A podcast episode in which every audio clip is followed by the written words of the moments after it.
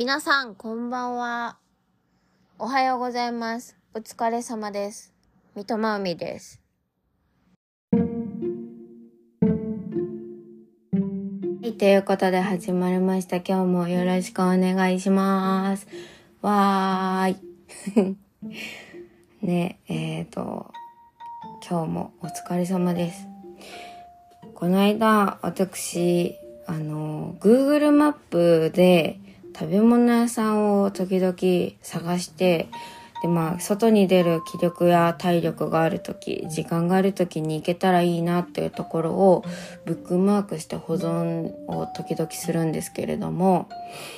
この間、その気力がね、あるときでしたので、思い切ってそのブックマークの中から選んで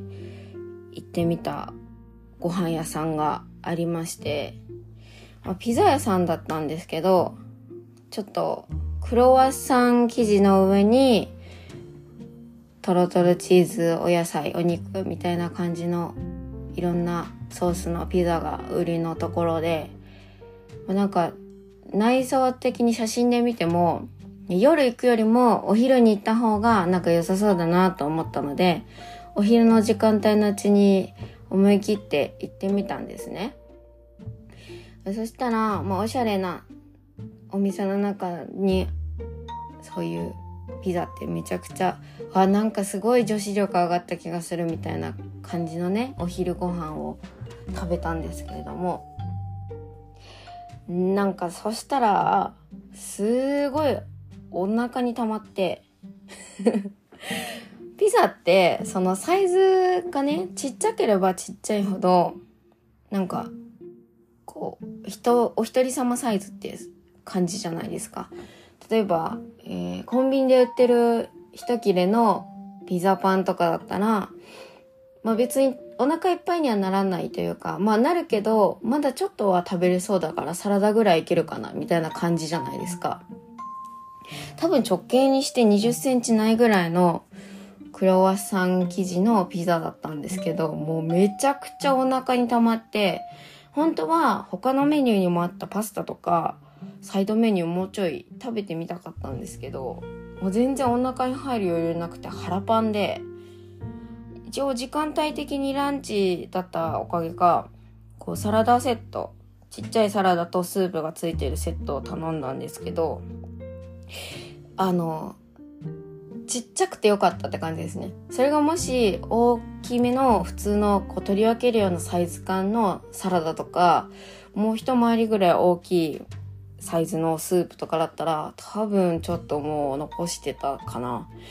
なんか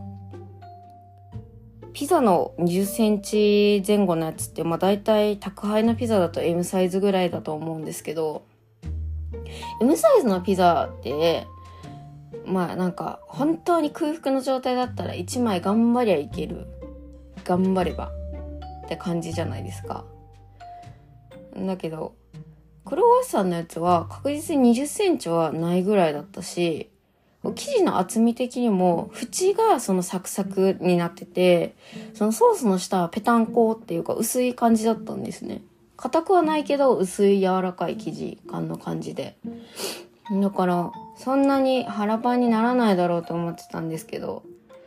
いやすごかった。立ち上がってから何時間ぐらいだろ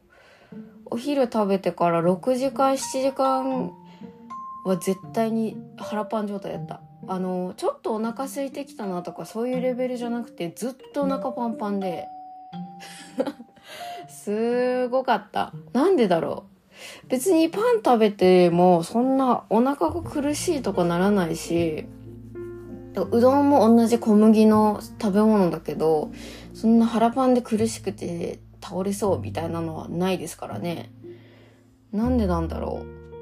う、なんかすごい不思議でした。お腹の中で膨らむ感じ、なんかオートミールちょっと食べたことない方はイメージつかないかもしれないんですけど、オートミールって水を含むとめちゃくちゃ膨らむんですね。で水を含んでないとむちゃくちゃ薄っぺらかったりちっちゃかったりするんで、パッと見は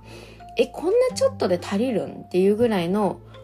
じょあ、えー、と量で水をちょっと垂らしてレンチンするとご飯一杯分みたいな感じなんで、だから大さじいっぱいぶんぐらいで結構お腹膨らむんですけど、なんかすごいオートミールみたいだなと思いましたなんか見た目がすごいちっちゃかったり薄かったり少なかったりするのに、めっちゃ食べるとうー苦しいみたいな、ね、しかも多分お腹の中でより水分を吸って膨らむ感じ、実際にそうなってるかわかんないですけど、感覚的にはひたすら水分を吸ってどんどん大きくなっていってる感じがしてね、それを思い出しました。そのピザ屋さんもその Google のマップ上でなんとなくワードで検索してピザとか焼肉とかそういう探し方をした中で見つけたんですけど、本当 Google って、あ、Google マップって本当便利ですね。なんかその位置感覚も同時にわかるし、いろんな人が写真を投稿してるからお店の雰囲気もわかるし、ね、めちゃくちゃ便利。なんか各食べ物屋さんレビューサイトはありますけど、 Google が私は一番好きですね。全部そのページで確認ができるのでとても便利だなって思います。最高のツールですね。まあでもね、 Google マップもレビューは多分あれですよね、その、えー、お店とかからは基本的にはいじれないのかな。だからすごいリアルなレビューとかがあったりするとわーってなりますリアルでかつすごいあのちょっと虫の居所が悪いっていう内容のレビューを見かけると、あーそっか、それは残念だね、私も行かないでおこうって思います。あの、あとあれですね、 Uber Eats とかの宅配のやつでこの頃増えましたが、ゴーストレストラン、見た目がめちゃくちゃ油だらけギトギトの、何ここ飲食店事務所みたいな見た目してるけど、 Uber Eats 上ではめちゃくちゃ美味しそうなご飯を作っているお店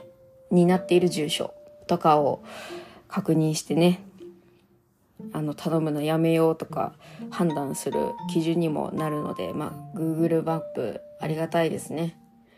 そのなんだっけ、ストリートビュー、あれで外観わかりますからね。時々あります、なんかめちゃくちゃ真っ黒けっけ、本当に真っ黒けっけ、掃除してなくて油ギトギト、あの外につながる扉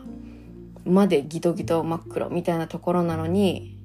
すごいその住所で検索するといろんなお店が出てくるみたいな。でレビュー欄にもゴーストレストランですって書いてあったり、まあ、中にはめちゃくちゃ味美味しくなかったですとか書かれてあったりね、そういうのの参考になるんで Google マップ便利ですよね。あ、まあそういうね、悪い情報を得ることも中にはありますけど、まあ、基本的にはあの美味しそうなお店がいっぱいあるので、Google マップ使ってご飯屋さん探すの楽しいですね。あとそのピザをね食べに行った時に思ったんですけど、なんやかんや眠いなと思ってお昼二度寝せずに、そこをなんとか頑張って、ね、寝ぼけ眠けまなこ寝ぼけまなこえ、どれが正しい、ね、眠け今眠気バタコって言おうとした、絶対違うじゃん、眠気マナコわかんないの状態でその外行って、お昼の間に外のご飯を食べるのいいですね。その帰りの間に太陽光も浴びられるし、外の新鮮な空気も吸えるから深呼吸できるし悪くないですね。ちょっと時々週にいっかいぐらいはそれをなるべく実行できるようにしようなと思いました。どうしてもね、体がだるかったりしんどいと寝続けちゃうので、私食べるのも忘れて寝ちゃいます。実際このこの音声を録音している日もめちゃくちゃ寝続けたし、むちゃくちゃえ食べてない、お茶しか飲んでないんですね。もう間もなく食べてからにじゅうよじかん経つんですけど、あとにじかんぐらいで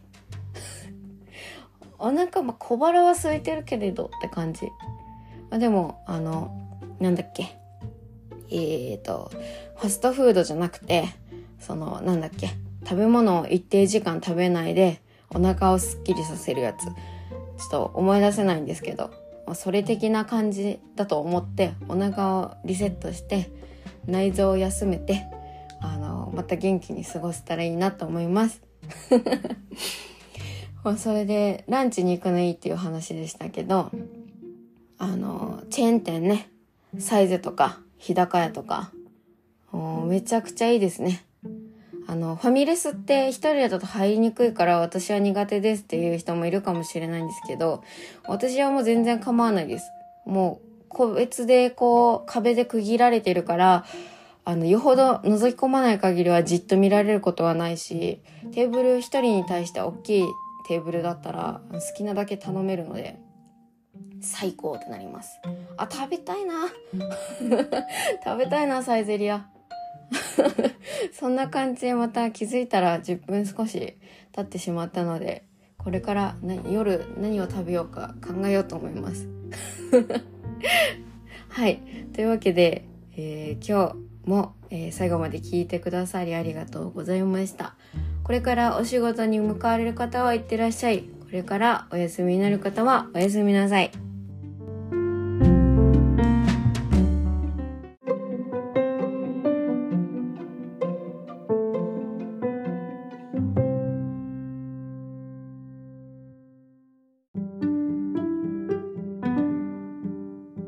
これは私が自由気ままに不定期でダラダラっと喋るところなので、大した内容はないかもしれませんが、もし何か答えてほしいなというものがありましたら、リンクから エスエヌエス か何かしら見れるようになってますので、そこから送っていただくか、えー、あとは、はい。告知もダラダラなんですけど、私サイトを運営しておりまして、そんな堅苦しくないな、うん、会員さん向けにいろんなお写真動画お見せしてますので、もしよろしければご覧ください。